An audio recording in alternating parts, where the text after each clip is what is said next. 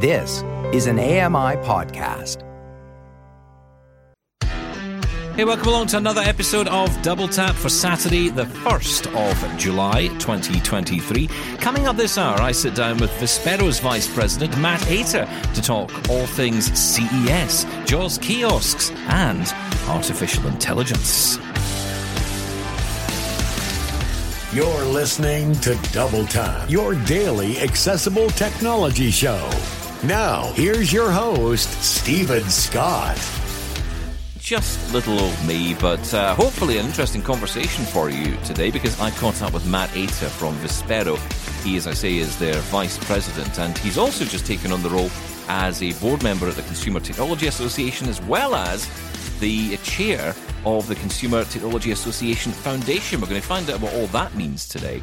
And also, we're going to learn more about uh, his experience at CES, the Consumer Electronics Show that wrapped up recently in Las Vegas. Uh, we chatted for quite some time, and I thought today we'd uh, give you a chance to hear that conversation. So here is me talking to Matt, and I started by asking him why he was in New York. So, uh, for the last several years, we've been going to a, a well, pre we started pre-COVID, so let's just say there's always a gap when you say COVID, right? Mm-hmm. Um, but we started going to a show called the um, National Retail Federation Show, and and some would sh- shorten it to NRF. And um, this is the 2023 show, and it's you know basically tech for retail. And so you you know, you're basically showing off your goods um, uh, side by side with you know big manufacturers of technology for retail, and you know the different um, companies that you know are in the retail space are there walking through looking at the latest tech and mm. and it's it's it's weird it, the kinds of companies who are coming by could be anybody from like a coca-cola to a um, uh, a restaurant, which this is not their show. They also have a restaurant show in in May that will be at um, uh, poorly named NRA, um, National Restaurant Association. You're going to get but, a lot of uh, people buying tickets for that who are, you know, going to be deeply disappointed. They're at the wrong show. Yeah, right? you're at the wrong show. but um, and we're we're showing off um, our latest um, JAWS for kiosk software that's designed for Android. So, yeah, um, and I wanted um, to ask you about this because I remember meeting your team in at, at CES actually, um, which is also just wrapped up. Uh, back in 2019, in fact, sorry, I beg your pardon, 2020. I always say 2019 for some reason. 2020 was the one I went to, and you guys were there and you were showing this kit, and it was incredible then. It really was. And I guess that the challenge has been just, I guess, refining the hardware and the software, and then getting it into companies' um, you know, hands essentially, so that they could start implementing it. And you've had success with that already.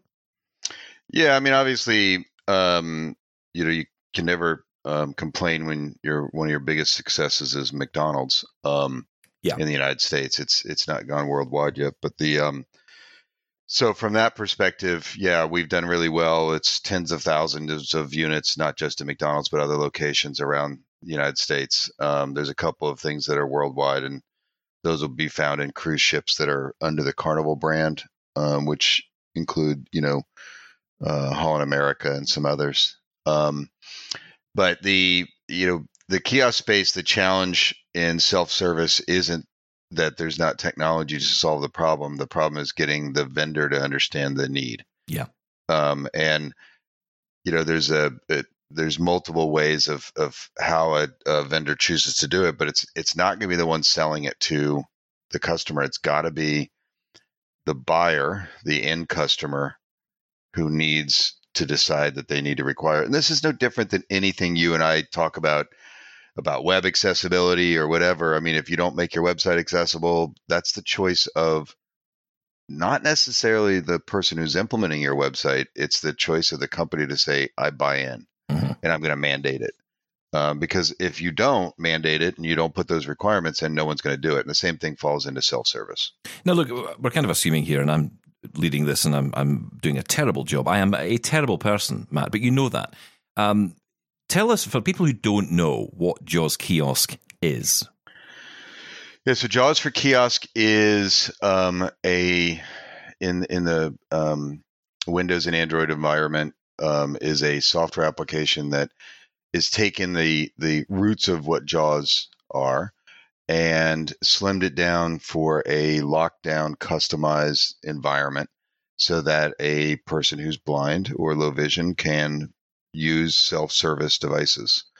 And so if you walked up to a restaurant and um, you find yourself that the only way to order your food is to touch a screen or to use a keypad. Um, if there's a headphone jack and the company's um, uh, implemented JAWS, you could plug in your headphones and away you go. Now you'll find a lot of companies have implemented the keypad and the headphone jack, but then never thought about the accessibility of adding a screen reader. They just said, "Oh, I'll cover my basis by just plugging in this keypad," and and then everything everybody's happy. Mm. Yeah, and, and, and, we're we're beyond now big touch screens, which is what you know a McDonald's may have or a or a Dunkin' Donuts or someone like that. We're down to like screens that are no different than taking your TV and flipping it on the side like a smaller TV, right? Yeah. Um, flipping it on its on its end, and so it's a vertical, more like a eight and a half by eleven sheet of paper. Um, now, then you can go to um, think of all the uh, uh, point of sale systems we use to check out or to pay our bill. You're at a restaurant in um, uh, the UK or in, in Europe, and you, uh, you know, in the US, you'd hand them your credit card. They'd go in the back and run your credit card and come back and probably buy something on the internet. Um, in Europe, they bring you the thing to your desk or to, to the table, and, and you insert the card yourself. Yeah, but you can't use it if you're blind or visually impaired. No. And then so it's actually getting those, worse here because we're moving away from chip and pin to these touchscreen devices, which is even worse. Yeah, I mean, and I'll tell you, I'm um, after being skimmed recently on a credit card at a at a um, gas pump. Um, I'm into the tap. Like, just yes. let me tap my credit card because yeah. it's way safer than the the the concept of sliding it into a machine. Is that not, um, is that um, still not rolled out as, as well in America as it is in other countries? Because it always feels to me that the way that you guys talk about it compared to here, which is it's everywhere here. I mean, for me, it's Apple Pay. I use Apple Pay for pretty much everything. Yeah, um, Apple Pay's not everywhere here. Um, it really depends on the vendor or or even Google Pay. Um, um, I and I'm fine with that method too, but I then I may have to set up another card for my my business card, right? Yeah, of course. Um, yeah, it's not ideal for every. I, not every bank supports it. I'm still fascinated that I I show up to this hotel and and they ask me to insert my card. I'm like, wait a second, I put it online. You have it. Why do I have to insert? I know. Card? Why did like, they do that? I know. It makes no sense. You've makes got no the details. Yeah. It's still oh. so, it's still it's, it's so strange, isn't it? In some ways, retail is is far ahead, and the banking sector has moved on, and we see really great and secure ways to be able to you know conduct our banking to conduct our payments. But it, it, just seems to be that the it's the vendor that always is the problem. Now going back to kiosk you're having this issue as well i guess with kiosk and that is explaining to i guess making businesses understand the need here so what is your pitch to businesses how do you do it do you say look at mcdonald's look at what they're doing look at you know celebrity yeah cruises? i mean that could be that, that could be an example i think uh, you know in reality it's it's about doing the right thing and it's probably the same speech we talk about when it comes to making your website accessible. It's, you know, we there's a billion other users out there who can't use your technology if we're not planning for it. Yeah. And you know, they have spending power of 7 trillion dollars and and why aren't you caring? Right? And that's really the message that you can really use with folks and you know, big companies get it. Um, I think the EU accessibility laws are going to force it you have um, countries like South Korea that are enforcing um, kiosk accessibility by the end of 2023. Um, that's the first country that's totally done it. Um, in the United States, um, the uh, lawsuits still drive decisions. Um, unfortunately, you see um, uh, healthcare issues when you you know you go and you want to get your blood taken and you got to use a kiosk just to check in it makes no sense that's right, right? yeah um, but there's you go and get your blood taken. There's not a, a person behind a counter. This is just a waiting room, and then they come out and call your number, right? It's you know, it's not like um, there's a counter you can go up to. You know, a nurse comes out because they there's barely staffed, right? They're staffed with nurses to take your blood, and that's it. Yeah. And so um, there's two kiosk companies under lawsuit right now in the United States on this topic because you know you could go in a waiting room and wait like five hours for somebody to take your blood because you never checked in. Yeah, which makes no sense. You should come to a British hospital, Matt. You can wait five hours just to be just to be told you're not getting in. what happens if you if you if you're dripping blood? They still wait five it, hours. It doesn't make any difference. Now, maybe someone from the blood bank should be there to to sort of catch the blood as it drips. Maybe they could join the services together. That would be a good yeah, idea. Yeah, yeah, exactly. And you you think about the the the the innovations going on in in um, I'm going to call it self service, which is probably more of what they would call it than than kiosk. Kiosk is the hardware, but the te- you know the concepts are self service. Yeah, I saw I saw a, a self service checkout that you'd see at a grocery store or a or another retail um, facility where you walked up and and one of the buttons on the screen was face pay by face. Right. And so that means it's it's like you never have to pull your card out and stuff like that, which is pretty crazy, right? To, we're getting to that. Um, and the machines are doing so many cool things from like, you know, there's machines, there's there's the concept in, in and I don't know if you have this in in the rest of the world, but in the US and in the Amazon stores where you scan your phone phone when you go in the store and you never scan another thing. Yeah, you just pick You it up put- and put it in the basket. You put it in the basket and you walk out. Yeah, I mean, it, it's like if it's like a trial for a shoplifter. You know, paradise, isn't it? It's if you want to steal Well, stuff, I- this is where you go and you can go and practice because you can literally put things in your basket and walk out the door. Uh, out. although you do, you pay for it, so it's like an ethical shoplifter. Right, it's ethical. and and dangerous too if you don't know what you're doing. I mean, yeah, Um, But I, w- uh, I, I want to, you know, I want to talk to you about a lot of things here, Matt, because there's a lot going on. And the other big story for you um, at the turn of the year is that you've become now. Let me get this right. You've become the chair of CTA. That's the Consumer Technology Association. Is that right? Um, I'll clarify it. So I'm the chair of the CTA Foundation. Got so you. Okay. so so for those who don't know, CTA, which is the Consumer Technology Association, they rebranded themselves from the Consumer Electronics Association several years back because um, you know it CES, which they kept that name and that brand is too big. But their associate, you know, the, the association that puts on CES was more than just electronics. And, you know, growing up, it was radios and TVs and things of that nature and sound. And that's still there.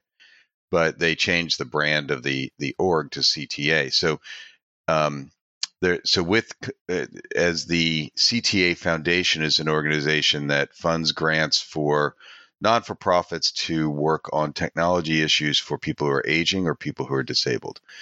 And I joined the organization in 2016 um, as a trustee. I became the vice chair a couple years ago, and now the chairman for the next two years.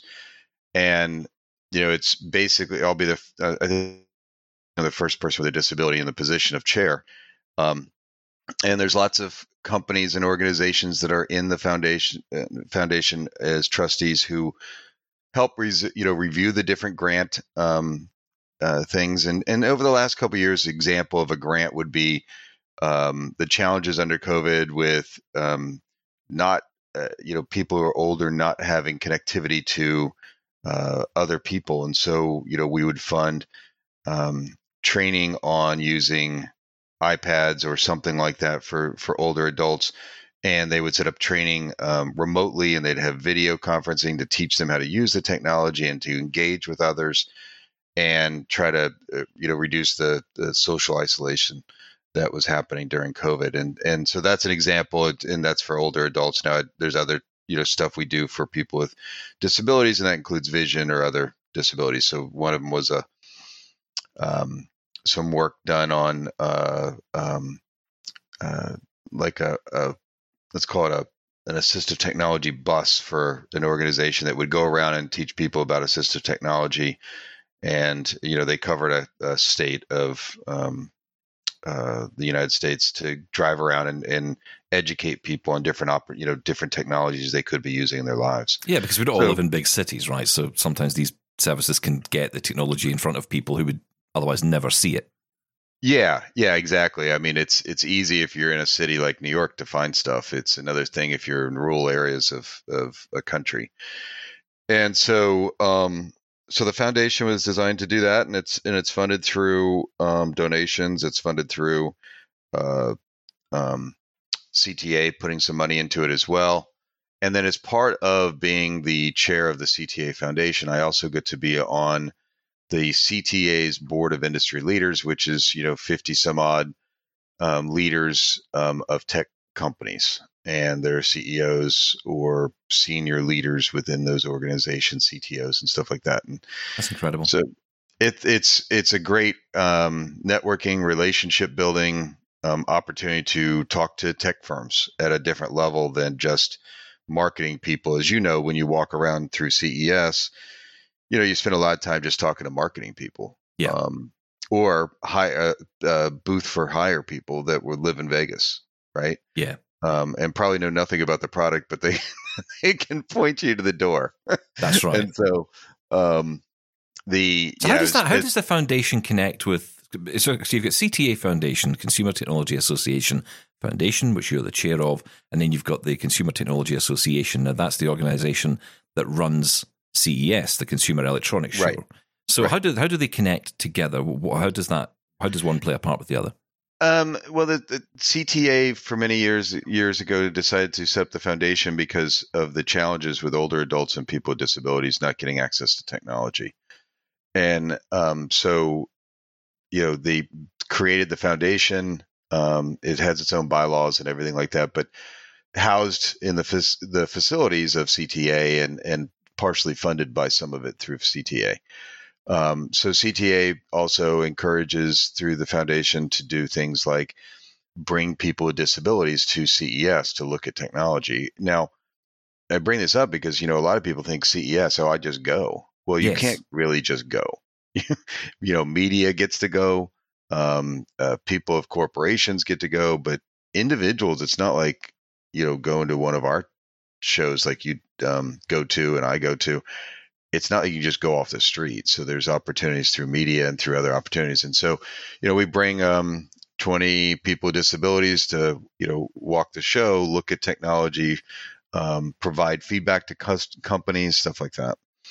Um, so it's it's just a um, a way for CTA um, to set up you know originally set up the foundation just so that you know we can make sure that people aren't left behind in technology which you know it's all done through either education of these companies or you know grants through these non-for-profits um, to you know create the technology or not create the technology necessarily but to get the technology and the programs into hands of people with disabilities and people who are aging Now, am I right in saying that the CTA Foundation is also there to support people who go to CES?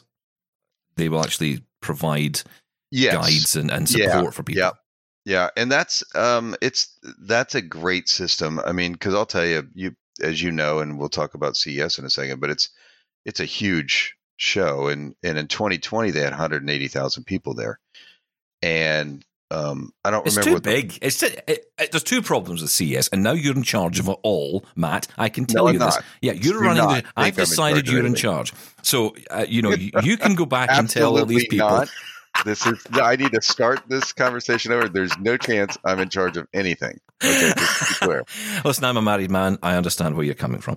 Um, but here's the thing. I, you know, I think it's it's too big and it's too short. It could actually be a full week. It really could. I mean, I think everybody by the end of it would probably need to take a month off because it's so much that goes on at CES. But it, frankly, it could do with a few extra days, couldn't it? I mean, it's it's such an incredible event. I mean, you you've been at more than once. I'm sure I don't have want been extra once. days because I'm tired by the Well, end. that's what I mean. I know it's it's a lot Um, of work, but you know, it could it, it just feels that you just can't get around it all.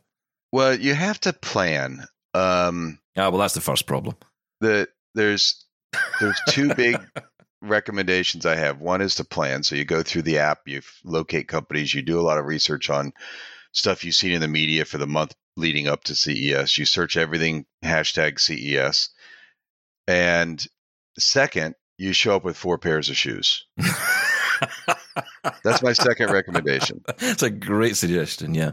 And and the reason is your feet hurt.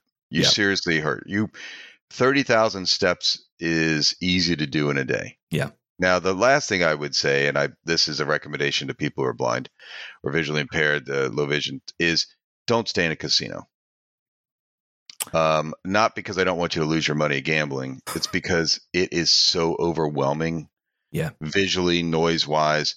I, I've been staying in um, you know, Marriott properties or other hotels off um not in the casinos. So and the benefit of that is you can get in and out of the, the hotel really easily. You can get your coffee really easily in the morning or breakfast. You can, you know, you're not in lines um, galore.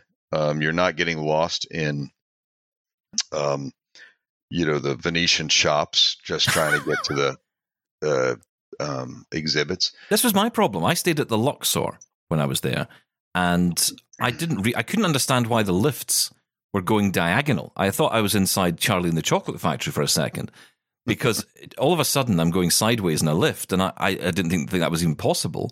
And my room felt as if it was, and in fact it was. I timed it. It was like 27 minutes walk from the nearest cup of coffee.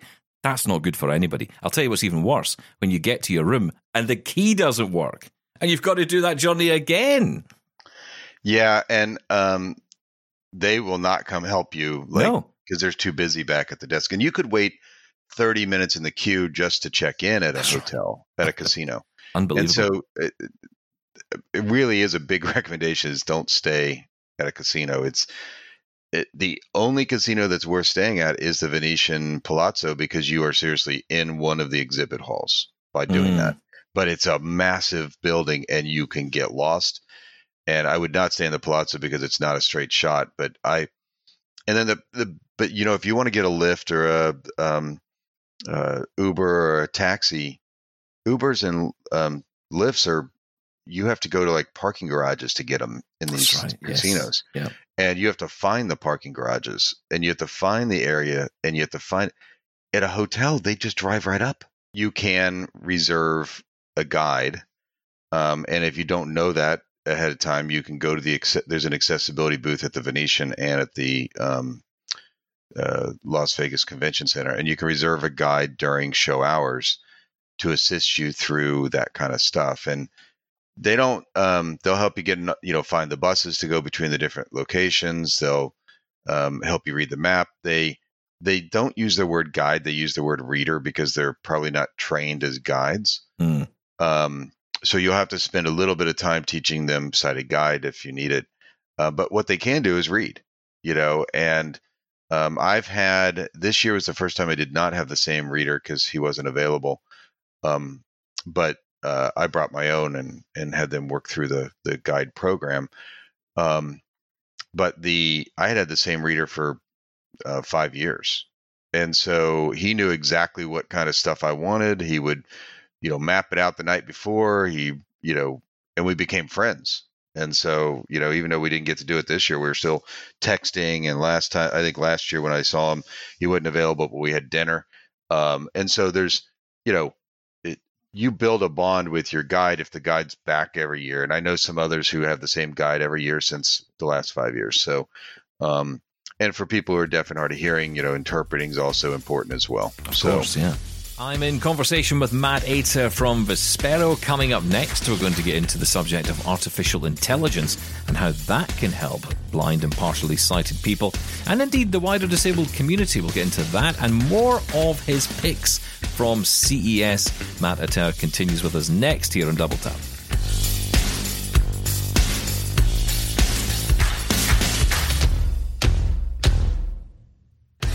This is Double Tap. Now, back to the show. And on the weekend edition today, you're listening to a conversation I had with Matt Ater, the uh, Vice President, to talk about all things CES and uh, all the fun things he found there. Also, his role as CTA Foundation Chair and many other things as well.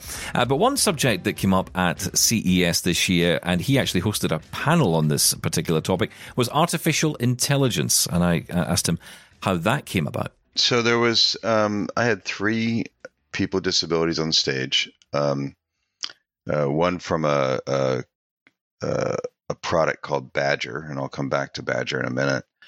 Uh, one from Cruise, self-driving car, and one from Google. And all three folks had a disability. And the uh, gentleman from Google um, has is, is focused on the Google Map side, where you know crowdsourcing is identifying um, things like ramps, and you know he's in a wheelchair, so how does he locate ramps when he's you know in his chair, and he's done it through making sure Google Maps provides that data.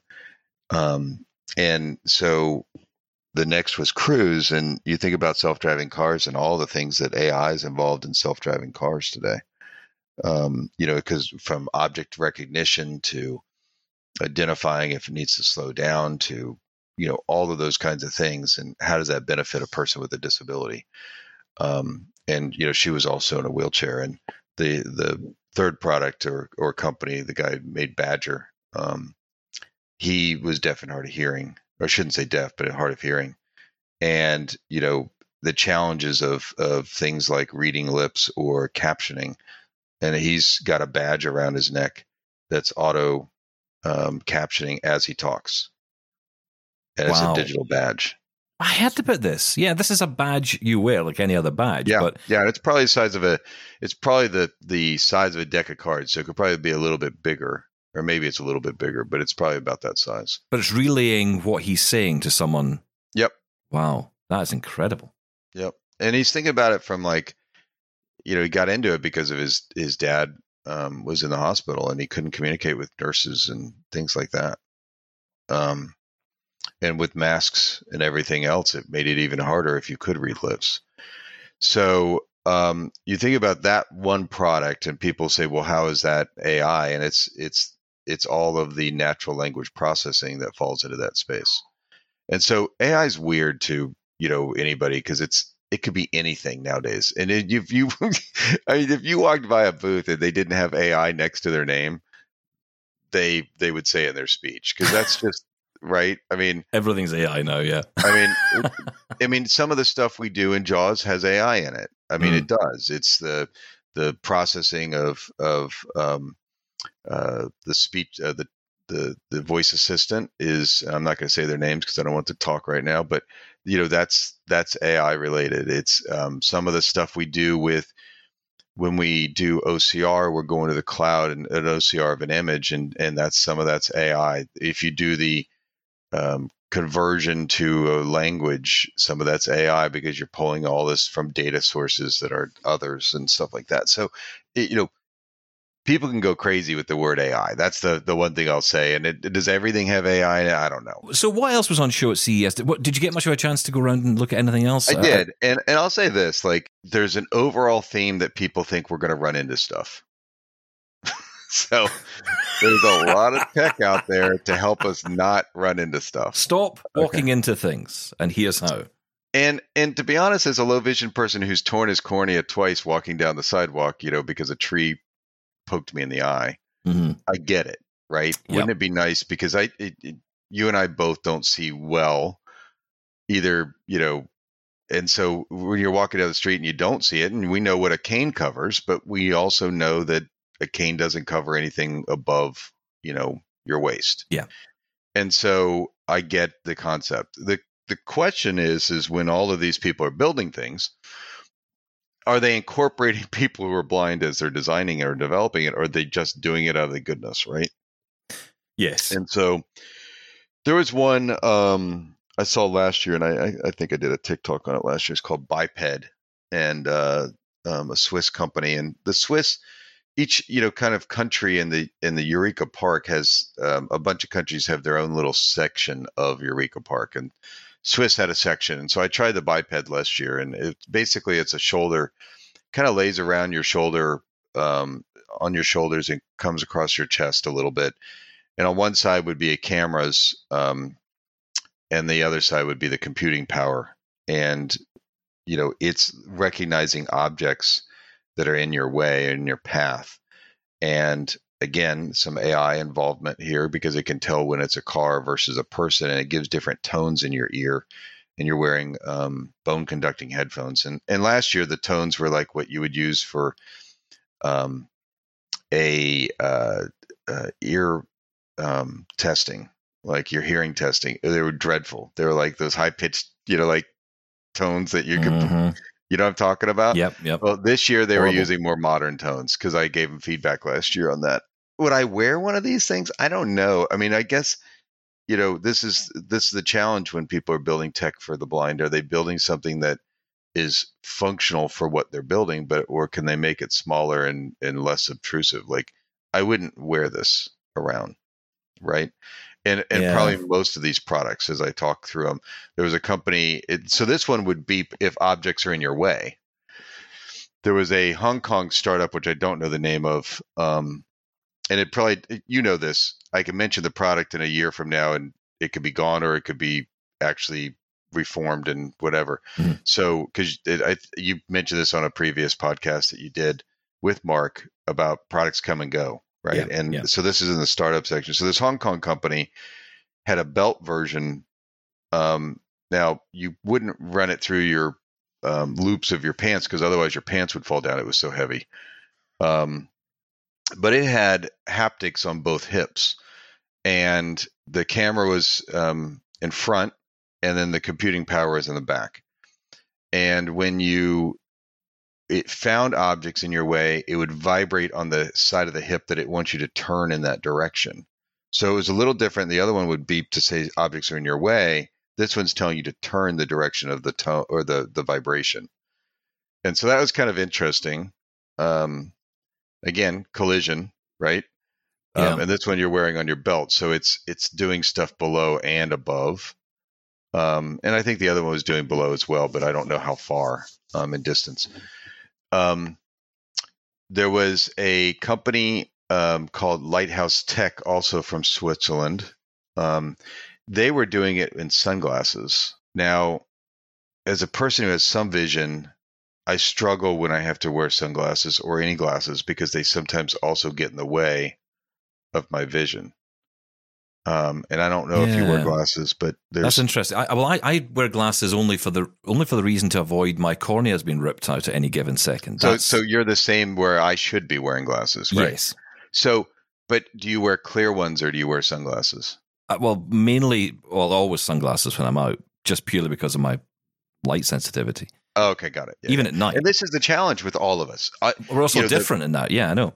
We're also Uh, different. we talk about um, it- when I talk to different companies, I, I I kind of have the challenge of struggle, uh, the struggle of trying to help them understand that vision loss is so broad, and the different disabilities that affect uh, the different conditions that affect vision loss are so different that you can't just loop us all together and just say, "Oh, everybody needs this."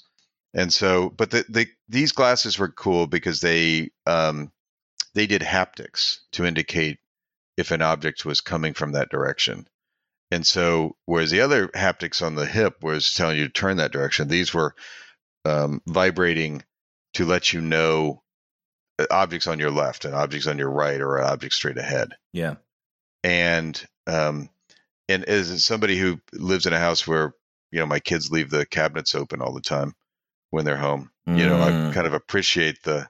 I always have to like first check the room before I do anything because I can, you know, be blindsided, no pun intended, on the left side because I don't see out of that eye, right? Yeah. Um, and the right eye's tunnel vision, so I barely see out of that eye, right?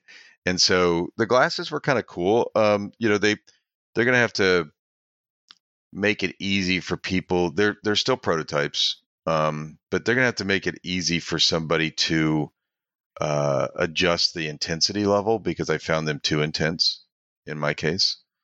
Um, I need a little lighter notification, not just my whole head vibrating. Um, well, when I read about these, I must admit, uh, um, and we do have an interview with them coming up soon, and I did put this to them.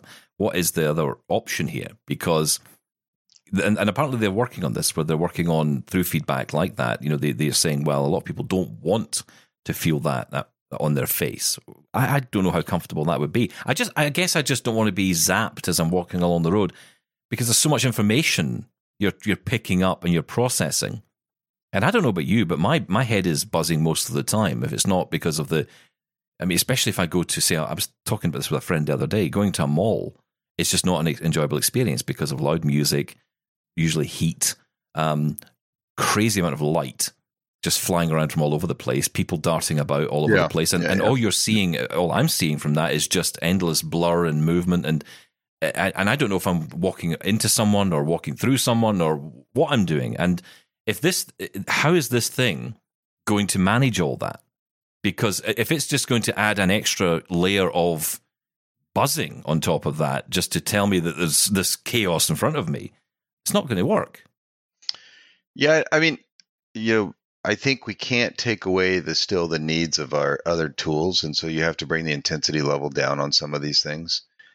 Um, yeah, I don't know. We'll have to see where all this tech goes, right? But it's but collision protection was definitely on on show at this show. You know, they were thinking, oh, we're all going to run into stuff a lot. Now, uh, there was another company who had um, uh, there was a couple devices that were kind of trying to fill the gap of of what we already have in Orcam and Envision glasses. Um, uh, you know, one uh, was called Celeste, and uh, Yeah, Canadian company. yeah, yeah, yeah. I think it's Vancouver. Um, the you know they're cool. I I I'll be interested to see how over time are their lens uh, the camera lens seemed to be too wide, not visually, but like it went too far wide. So I wanted to read a piece of paper and it read the paper to the left as well. Right. and- okay. Now, one of the challenges here is understanding that because I have some vision and I see out of my right eye, I turn my head that direction to look at, I turn my head to the left to look at something. So then the camera is catching stuff to the left. And is that a good thing? I don't know. Mm. You well, know? and and also, so uh, an interesting example of this is my wife, who, um, she has one eye, and the other eye is artificial. And as a result of that, and the nature of the condition she has, she tends to, when she talks to you, to see you, she will turn her head because that's the only way she can see you um, with the limited vision she has in that eye. So you have this position or this problem where any device like Orcam or anything that requires you to look straight ahead at something, she's not looking straight ahead because for her to look straight ahead to it, she has to turn her head, and the camera in the device can't figure that out. Right. And that's another problem with this. You know, again, you're looking at a, a solution which is built with one, you know, concept in mind. If you're looking ahead at something, then you're looking at it. But that's not the case for many blind people, and lots of blind people to do. And I think I'm the same. I, I'm, I'm, I tend to have this null point thing with my nystagmus, where the only way I can get some relief from it is to turn my head way off to the side. And you know that means that if I'm using a device like that, it's not going to pick up on it, and that's a problem. Yep. Yep. And I think this is the challenge that all startups are going to have. They have to figure this out over time. They're going to have to do it through user studies. The challenge I think sometimes that we have with um, inventors is they get oversensitive. They get too sensitive about like some of the feedback. And I'm not saying it happened in this case. I'm just saying like in general, like when I when I go out and talk to folks, they're like uh, they've already figured out all this what they think they need to know, and they're not necessarily um, the traditional um, person who wants to get a lot. I mean, some do want feedback. Others are like, we already know everything, right? And so, how do you get past that? Well, I think I Um, think the truth is though those companies will just disappear because if they're not willing to listen and they think they know it all, then and the community uh, look. Let's be honest. A lot of the times when you're talking about this kind of stuff, you're talking a lot of money.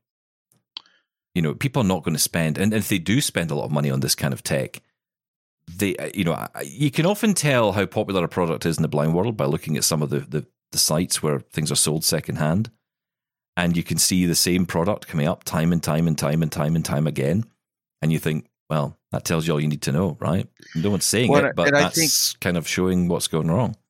Well, I think also like we all desire less expensive tech, right? We're in the blindness field. We get it. We would like less expensive tech. Yeah. The str- the struggle we have is that that um, we're such a small niche market that it's not cheap to build stuff for this market. And at the same time, it's hard to support. It's hard to maintain. Uh, you need representation out in the field. You know, you you know as well as I do. Like if somebody comes shows you the latest video magnifier, it's nice to bring it to your home and show it to you, right? Yeah. And it's not like you just buy it on Amazon and and it works for you. Mm-hmm. You may have bought the wrong thing, and we can't do that when you spend thirty five hundred dollars or two thousand dollars or even eight hundred dollars. And so sometimes we're seeing new tech coming out that somebody says, oh, "I'm just going to make it cheaper and easier for people to get access to it," which I think is great concept until you realize how difficult it is to um, support, uh, distribute, um, maintain. You know, there's a lot of costs that go into that, and and I think that's where our industry gets um, the the general quote unquote blindness industry gets frustrated is the the cost of braille tech. Well, it's not cheap to make, and it's not cheap to support. It's not cheap to to do all the R and D. I mean, an R and D project for our technology could take two to three years, whereas like uh, you know any of these big companies, the Sony's and Samsungs and stuff like that, could do it in you know six months. I tend to park Braille a little bit in that conversation, especially when you talk around cost and we talk around the issues of um, you know, you know of specialist tech, shall we say? Because I, I think Braille is in a world of its own, and Sure. rightly so. I think rightly so because look, it is what it is, and it's never going to be something that's used by the mainstream public. There's lots of things you can say, audio description to some degree, audiobooks, lots of things that can become mainstream and become very popular, and therefore the cost overall can come down for us. It's never going to happen with Braille. So there has to be an expectation, and I think there's a discussion to be had. We had one of our listeners just get in touch with us recently to say, you know, how long is Braille sustainable in its current form? Is it ever going to become, you know, really sustainable to the point where you know more people can actually get access to it and use it? And I think that's a big. I, I think our problem isn't um, the technology. Our problem right now is the education and the investment being made by education to, you know, get it in the hands of people. I agree because I think if you if the kids don't learn it, they'll, it, it won't have a future. Yeah, It's as simple and, and to be honest, to should we be just focusing on carrying around a Perkins Brailler anymore when they're you know they're boat anchors, right? And not Yeah. to complain, but it's like, why are kids learning on that versus learning on digital Braille or something like that? It does seem crazy Um, in 2023, doesn't it? That we're still using Yeah, these things. I'm, yeah. I'm I'm going through my grade two course at the moment, and you know, grade one I'm fine, but grade two I really need to, to knuckle down on. And yeah, uh, my wife says to me every time, you know, tell me when you're doing this because I'm going to go out for a walk because I just can't listen to that thing. You know, she's literally in the room below me, and she's all she's hearing above is, is a pneumatic drill typing out Bill and Jane notes. You know, This is why you need to use the, you know, use a braille display because you just type the word as you would, um, you know, as you know it, and then it converts it and you see it. so it's like, yeah, because the back translation takes care of it. yeah, exactly. Um, so some other some other kind of big things is you see the you know the big companies, um, Panasonic. Ju- just before just before you do Yeah, that, let me just pick you up on the the, the glasses thing. Um, Yeah. Just just to bring you back on the the subject of glasses, because I have a feeling that there's the you mentioned about the, the capability of companies being able to make this technology cheaper, and of course it's it's challenging, right? For Orcam, for Envision, for Sure. ARX, for whoever it is, uh, Celeste, the new player. Um, it's always going to be a challenge for them. The question is, when Apple delivers whatever it's going to deliver this year, and let's be honest, it's probably likely to be this year, we're going to see whatever the, the version of, of Apple Glass is. Is that going to kill off a lot of these projects? And I don't mean just those kind of projects, because I know we're talking here about a VR, AR headset, but you know, there's other projects as well, like Iris Vision, um, eSight. I'm thinking about all those kind of projects as well. Is that going to really put a knife in those kind of technologies? So uh, the thing I'll tell you about every pair of glasses I saw at CES, it's not about the the hardware; it's about the software. Right. Um, you know, and do the and, and it's a software designed to meet the disabilities. And as someone who's you know taken something like Iris Vision and and taken it to a baseball game and a you know different sporting events, I love it.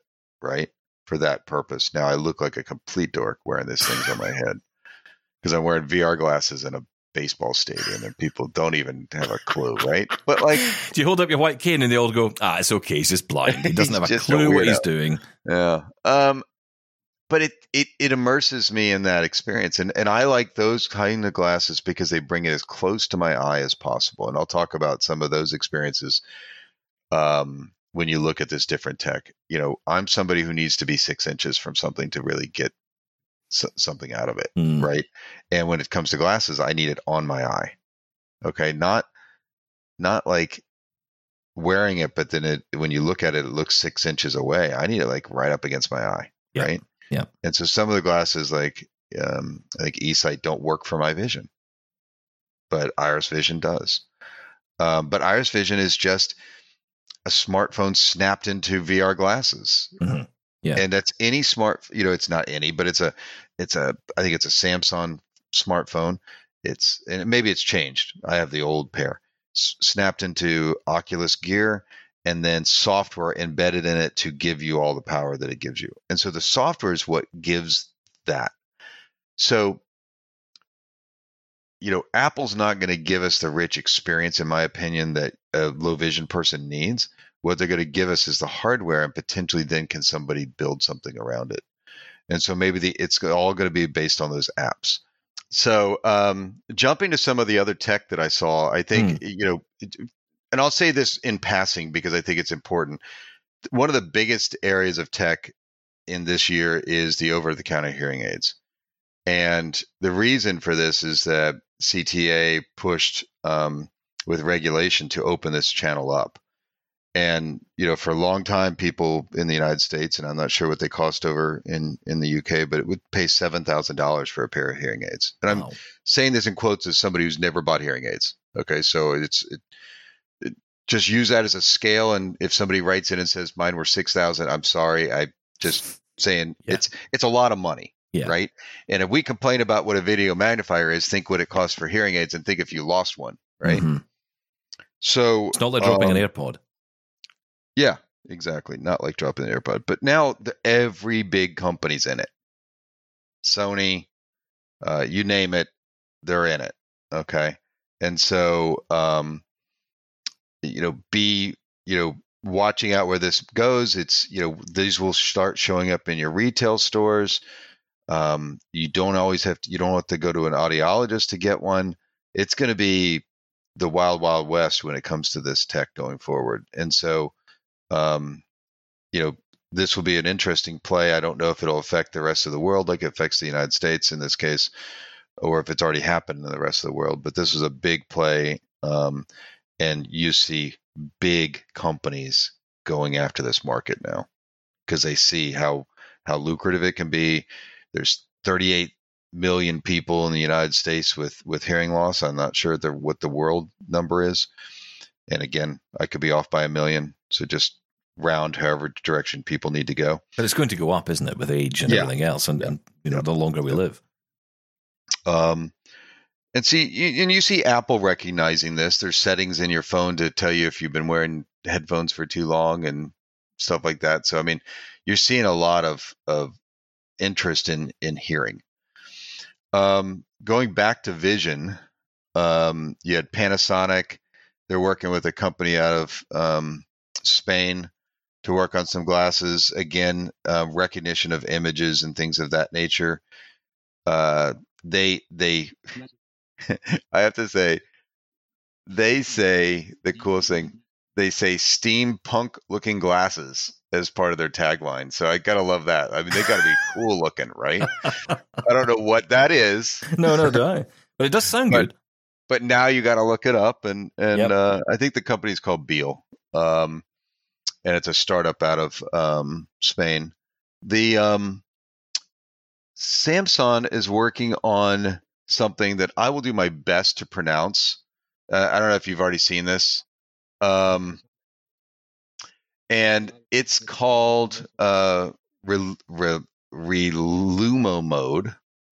Oh yes, um, yes. This is on and, televisions. And, yeah, this is going to be on TVs. All the new TVs will have it from Samsung. And I think some other companies are playing in this space too. And this is supposed to enhance the images or things you see by outlining it with an edge. So there's like a thin black line around, you know, things on the screen to kind of just bring them more clearly in front of you.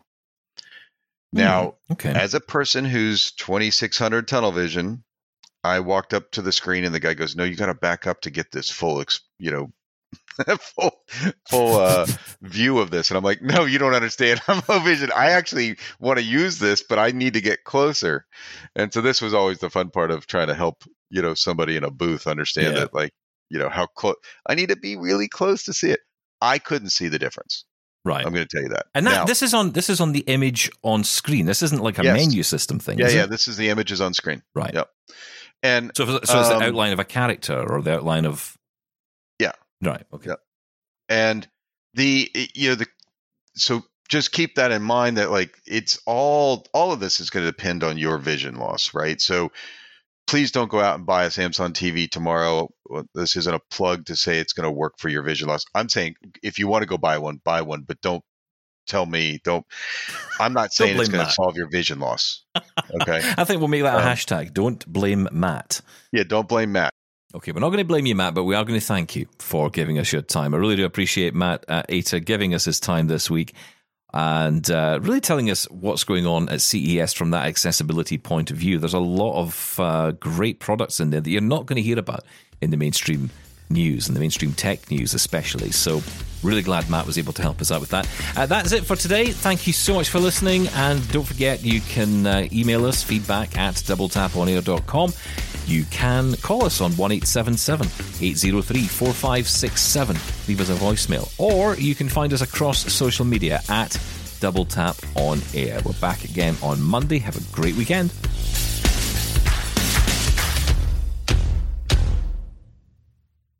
Um, hi, I'm Red Sail, inviting you to download the latest episode of My Life in Books, where internationally acclaimed authors discuss their lives, their work, and three books that have resonated with them.